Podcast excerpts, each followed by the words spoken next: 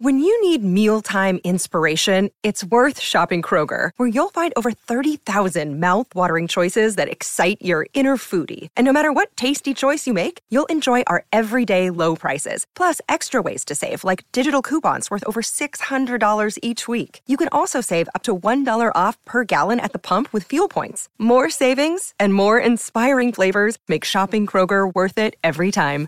Kroger, fresh for everyone. Fuel restrictions apply.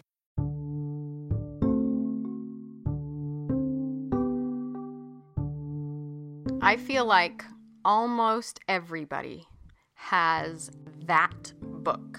The book you first really connected with that made you feel like you weren't alone or connected you to the world. What is that book for you? Ronia the Robber's Daughter by Astrid Lindgren. I knew you were going to say that.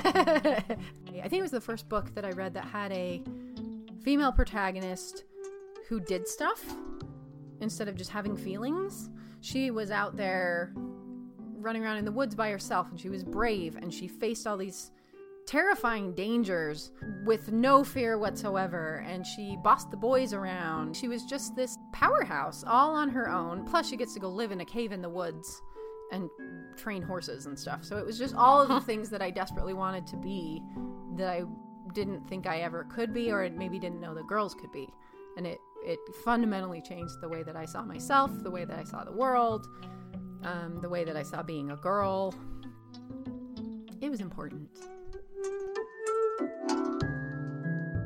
I'm Olivia Meikle. And I'm Katie Nelson. And this is What's Her Name? This is a story about a child who discovered books and it had such a profound effect on her that she wanted to bring books to all the other children in the world. She was born in the late 1800s. It was just the beginning of the thinking that books were for children mm. and that it could affect them. But the really wonderful thing about this story is that everybody is coming from the same experience. The powerful role of books in childhood, and then when they get older, they want to bring books to all the other children in the world. This woman I'm going to tell you about today, her name is Mary Lemist Titcomb, and she invented the bookmobile. in 1905. When she first invented it, it was a horse drawn carriage. She designed it so that it could reach deep into the Blue Ridge Mountains and reach all of the farm kids out there who lived so far away they could never make it into the library. Oh, right. So I interviewed. My name is Sharlee, Mullins Glenn. I live in Pleasant Grove, Utah. I'm an independent scholar and I'm a, a writer. Anything else? You literally wrote the book I on Mary. wrote the book on Mary Lemist Titcomb. So she was born in 1852 in Farmington, New Hampshire and um, her parent, her father was a farmer. They didn't have a lot of money. And it's this industrial town, and they just have tons and tons of factories manufacturing shoes. So she is this quintessential working class girl in a nowhere kind of place, way mm. off in the middle of nowhere in New Hampshire. It's the kind of place where people felt like, you know, there's no future here. You're going to work in the factories just like your parents always did. But she discovered books as a child.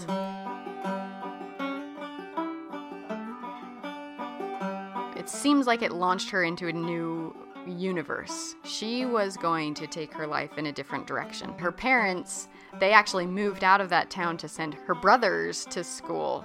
And it just so happened that nearby there was actually an excellent girls' school, mm. which had been set up entirely by a private donor who said, Girls' education is way too much of the fanciful we just teach them to sew and sing, and that's pointless. And their education should be as good as boys. So she had a, a, an educational background that very few women did at that time, particularly of her class. When her brothers started leaving home and starting their own careers, she wanted to do something too. She wasn't content just to stick around and, you know, she had ambitions. The career options were you could be a teacher or you could be a nurse. Mm. And that was pretty much it. I feel like she's kind of a fiery, spunky character. She didn't have the patience to be a teacher and she didn't like blood and she couldn't be a nurse. But she had heard that there was this new field open to women, librarianship. And that it intrigued her because she was a bookworm, and so she decided she wanted to become a librarian. But at that point, there there was no formalized training. So she decided she would just have to do an apprenticeship basically.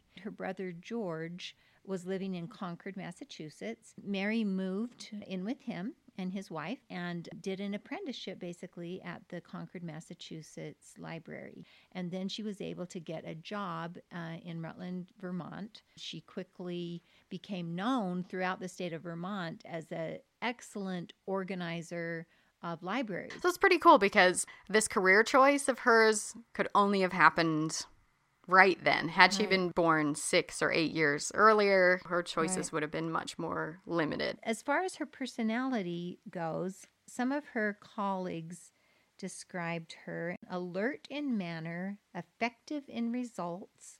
Her belief in whatever she undertakes stimulates all about her into hearty cooperation, and this everywhere is the secret of her success. Her passport application in 1907 was really fascinating. This was before she went on an extended trip to Naples and some other areas. But I guess when you had to fill out a passport in 1907, you had to give age, stature, forehead, eyes, nose, mouth, chin, hair, complexion, face. So they didn't have hmm. pictures, so you had to try to describe yourself. Hmm. So this is the way she described herself but she gave her age as 50 stature four feet so she was she was Oh. small she was a small woman Wow. forehead broad eyes gray nose snub mouth large chin oval hair gray complexion fair face oval so Wow. i thought that was kind of interesting There was a, a new public library opening up in Maryland, and this was like the first county funded public library. The people of Maryland were like, the whole county is going to fund this, and we're going to bring in the greatest librarians. And she applied from New England and said, I've done this for years. I know how it's done. I can come and launch your library. So uh, she got hired. But she recognized quickly that it was just the townspeople that were coming and she said no this is a this is a county library it needs to serve the entire county I'm sure it was because of her childhood experience with books. Like she wanted to bring books to the rural children way out in the boonies. The world was never going to come to them and they were never going to get out and see the world, but she wanted them to have the same experience that she had. So she opened up this children's room, and that was very popular. She had remote library stations that she would set up like in post offices, and it would just be a box, like a drop box that she would fill in, and then people would come and drop books there. But even then, the people way out there, they didn't bother. They, you know, they probably didn't really care, and it wasn't worth the journey just to get a dumb old book. So uh, she decided that if well, if the people can't come or won't come to the library let's take it to them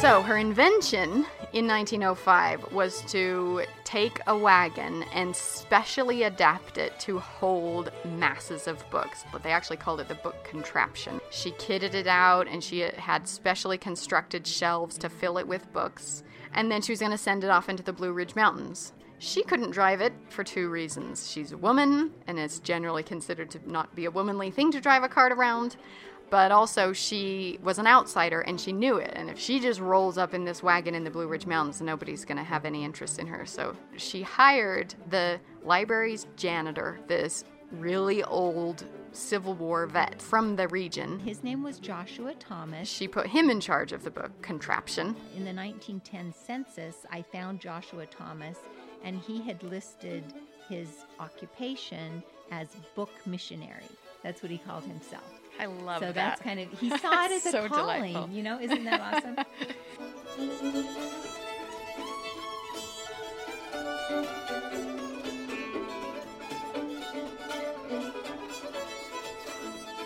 there's a funny story that she tells when she wrote about it later um, about as they pulled up with this the new book contraption in front of one farmhouse she heard a voice call out we don't need the dead wagon here take it away. And she realized it looked like you know the the local mortician's wagon.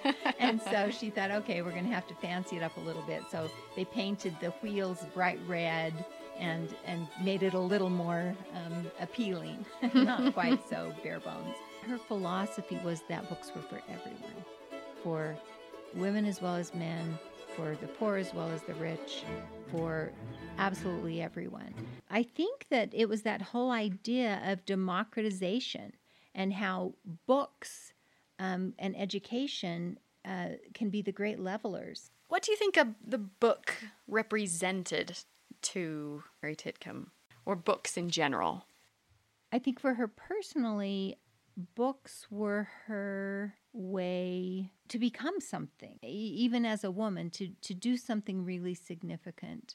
She definitely had a particular interest in getting those books to those children on those farms way up in the mountains. Because in a way, it was it was sort of giving the sort of books to her. Mm-hmm. Yeah. So slowly, this Joshua Thomas, this old man, cruising around the mountains, he, he won everybody over and it became extremely popular.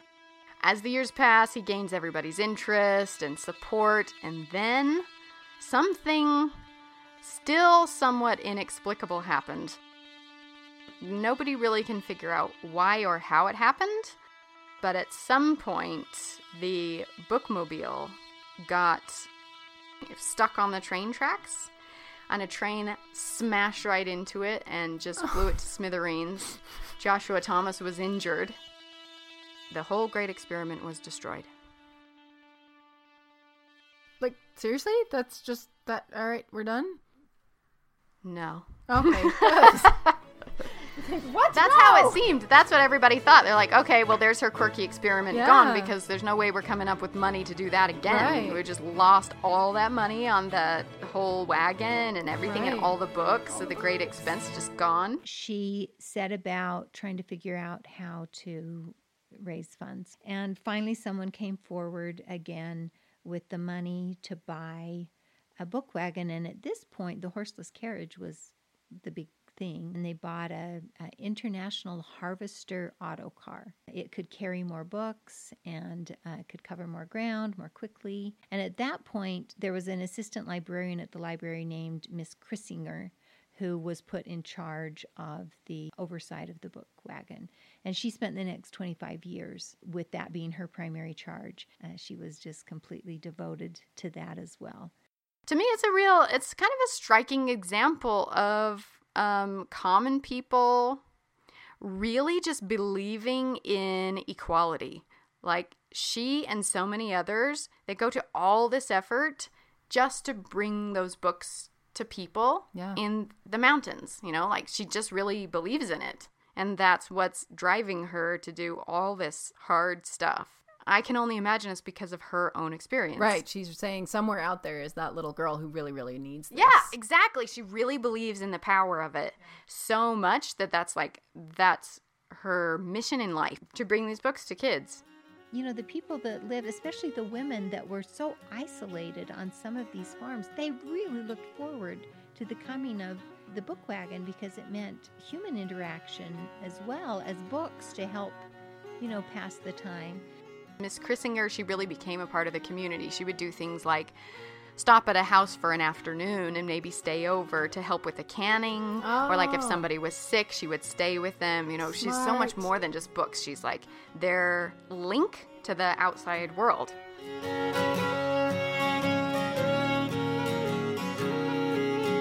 she loved that so much she did it for a full 25 years while Mary Lemist Titcomb was the main librarian.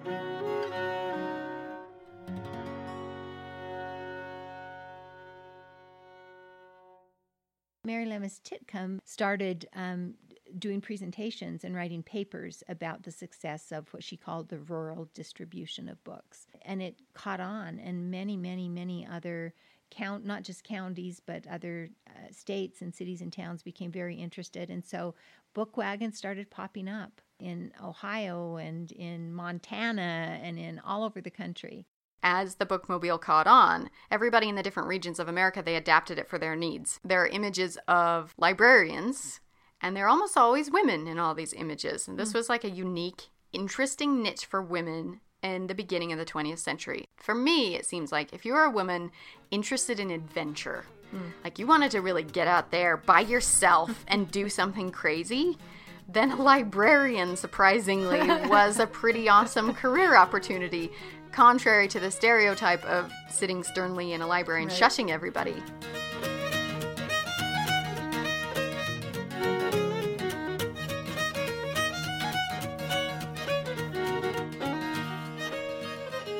These women were on horseback in the Wild West with just bags full of books, traveling miles and miles and miles to bring books to people. Burros in South America with, with packs with books that go uh-huh. out into remote areas.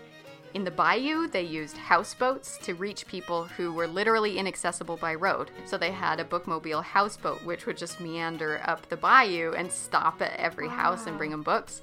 Camels in some areas of the world.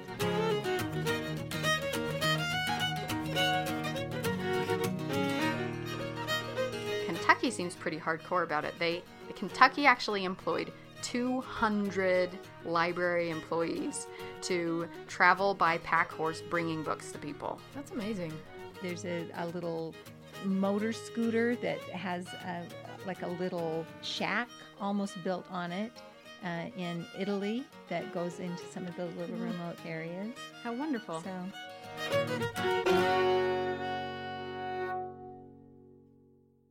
she was one of the pioneers in this amazing democratic movement where people decided the way to make life more fair is to get books to everybody, especially those who are deep in the bayou or those who are way out in the middle of the mountains. Those are the people we need to bring books to the most. You know, it's not practical, it's not cost effective. You have people traveling for hundreds of miles to bring one book to one Right. person. I feel like they all must have been motivated really by the the strong belief that books were so powerful Yeah. that it was worth such an effort. And to me, I'm kind of amazed that the, that any of it got funded, that any of it existed at all. You know, because it's not private donors that are making this happen. This is like county library programs and stuff like that. All of this is part of the great American movement to make people more equal. Yeah. And we do that by bringing books to people, bringing them knowledge. You're Right. almost bringing them the world, you know, Yeah. saying, hey, you, you might never leave here, but look, Yeah. there's all this other stuff, stuff. out there. So yeah, that whole idea that everyone in, I mean this is America. This is a democracy, right? Books aren't just for the rich. Books are for everyone. How did she navigate being a woman in a man's world? That's a really good question and I think she navigated it probably with tremendous determination and finesse. Um, I think that she just simply did not let that stop her, those barriers at all. And she won people over. One other thing that I need to say about her is that I, I spent hours and hours and hours poring over uh, period newspapers, and she was in the newspaper a lot. She was very involved in civic affairs in the town, not just as the head librarian, but she often uh, hosted luncheons. She was involved in many civic organizations. She was part of the Current Events Club. She spoke at one point to 200 people belonging to a, a civic organization about air pollution in Hagerstown. So she had a, a wide breadth of um, interests, and she was she was very passionate and competent and very involved. Okay, but here's where the story gets really interesting. Because the reason Sharlee Glenn dug this whole story up in the first place was, you can probably guess. She didn't have books when she was little, and someone brought her a book. Exactly! Ah. the bookmobile brought her books. Oh, really? She lived in rural Utah. My Her dad died father in a mining was accident killed in a when she mining was young. accident when I was five years old. My mother had seven children, and so we didn't have a lot of money. We didn't have many opportunities. We lived 15 miles from the nearest town, so we didn't really have access to books. Every two weeks, the bookmobile would come to our little farming community, park in front of R.G. Ross's farm near the crossroads, and we could come with our bushel baskets, literally, and check out as many books as we wanted. And so I felt like, you know, even though I didn't have a lot of opportunities, I felt like the bookmobile brought the universe to me every two weeks. So the reason she first just became interested in Mary Lemist Titcomb at all, she was just, you know, read a mention of her in passing. She was like, wait, she invented the bookmobile that was invented by a woman. The bookmobile is the greatest thing that ever happened to me. But there's even another layer to this story because one of the books that was brought to Sharlee Glenn in childhood, Hmm. which was that book for her, Right. was Little Women, in which Louisa May Alcott is talking about her childhood. Little Women, I read I don't know how many times as a young girl, and I was completely enraptured with Jo March, her the heroine of Little Women, and that's when I decided that I wanted to be a writer. Jo was a writer, Louisa May Alcott was a writer. We made this pilgrimage to the cemetery where she was buried, and I remember standing there with my daughter, and it was a surprisingly emotional experience for me uh, as I looked at at uh, Louisa May Alcott's very small, very modest little marker, and I said aloud, without really having planned to do this, "Thank you, Louisa. I do what I try to do every single day because of you."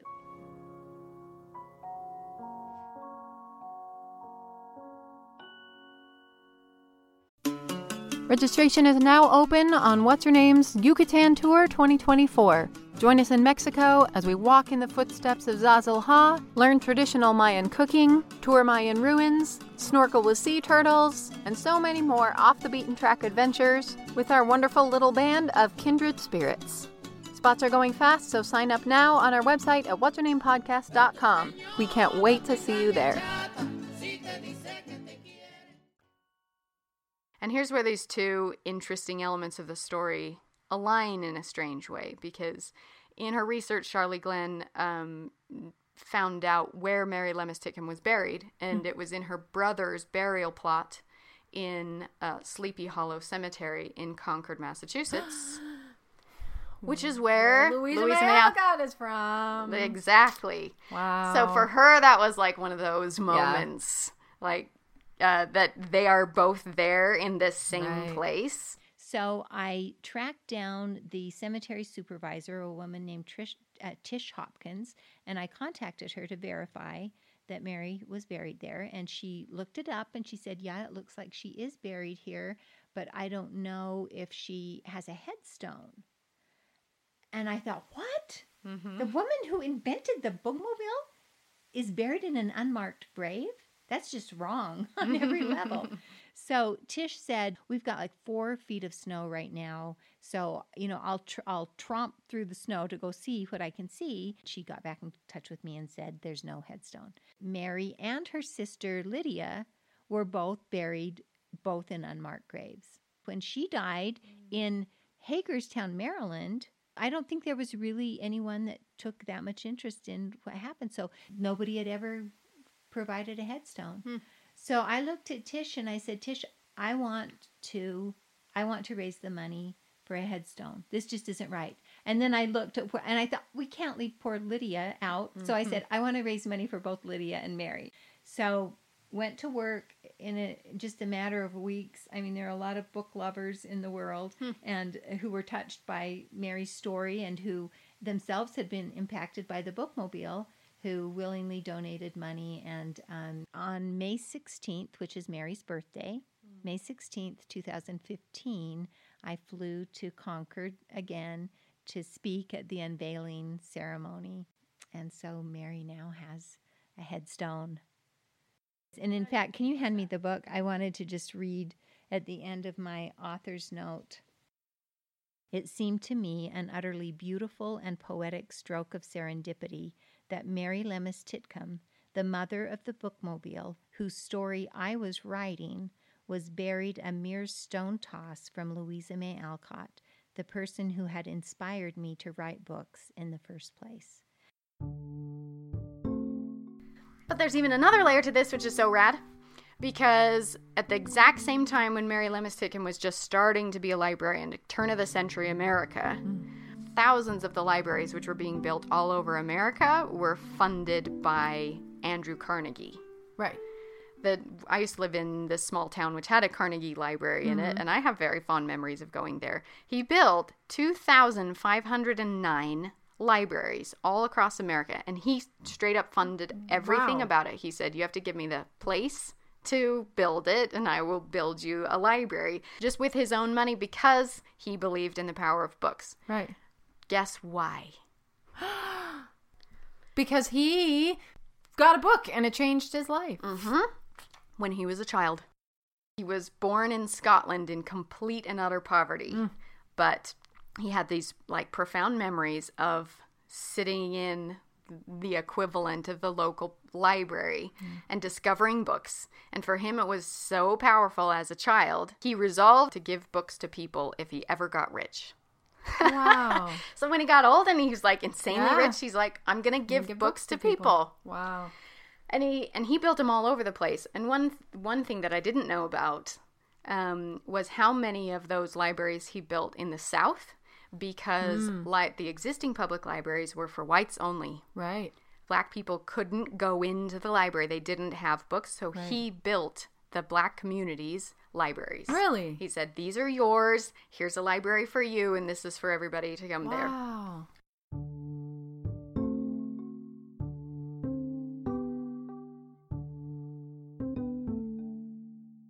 for me it raises a lot of interesting questions for my political stance because the public governments they weren't funding libraries Right. you know the counties weren't saying books are valuable let's spend a huge amount of money to build these things but then andrew carnegie this mega rich guy comes along and he does it Yep. in some ways sometimes i have more faith in the billionaires than i do in the government and then of course i've just flip-flop back and forth the Right. Bill and Melinda Gates Foundation, every year they give $50 million to public libraries awesome. to fund computers and the internet now.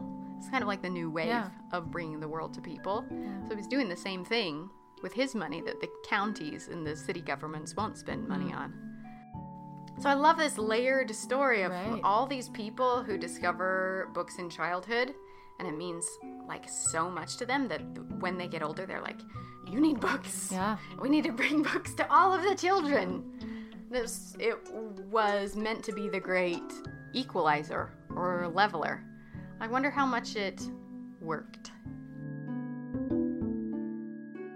I think I guess the temptation is to want to see the scope, right, of how many people had this happen to them, but at the same time when you look at what she was doing, she was concerned about that one person.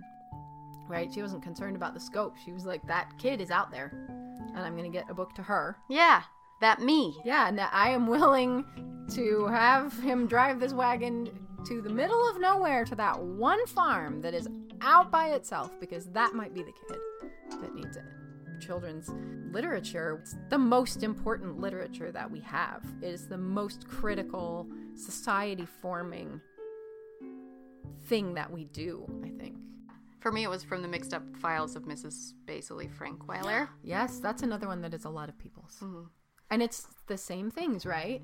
A, a lot Mm-hmm. of them are breaking out, running away, Yeah. Living in the forest in a cave, living in a museum under the, you know, the Yep.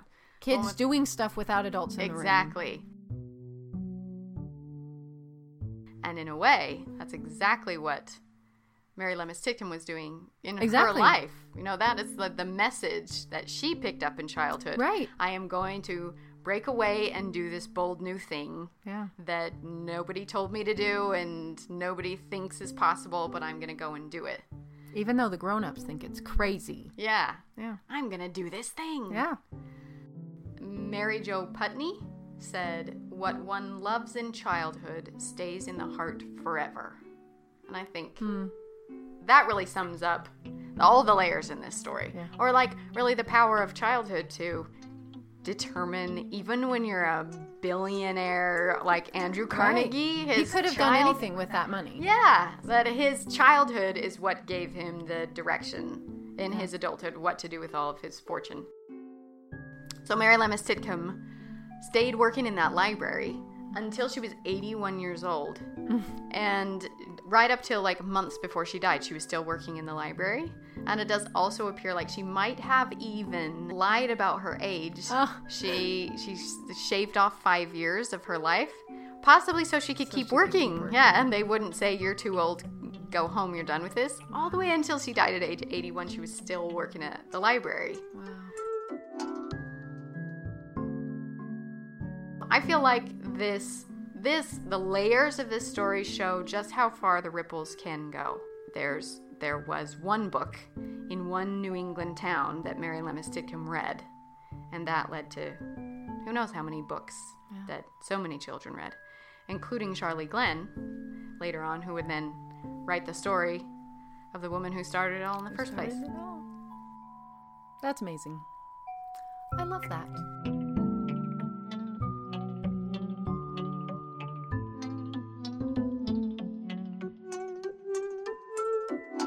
Enjoyed this episode, please leave us a review. It really helps other people to find us. And if you want to help make more of these episodes possible, you can always click donate on our website, what's her.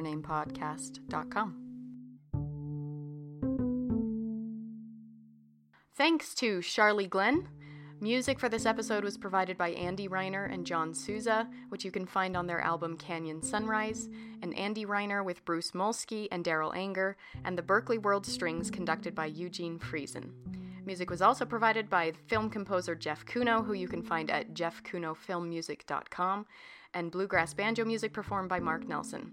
Our theme song was composed and performed by Daniel Foster Smith. You can find music to download and lots of relevant books on our website, what's her name podcast.com. This episode was edited by Daniel Foster Smith, and What's Her Name is produced by Olivia Meikle and Katie Nelson.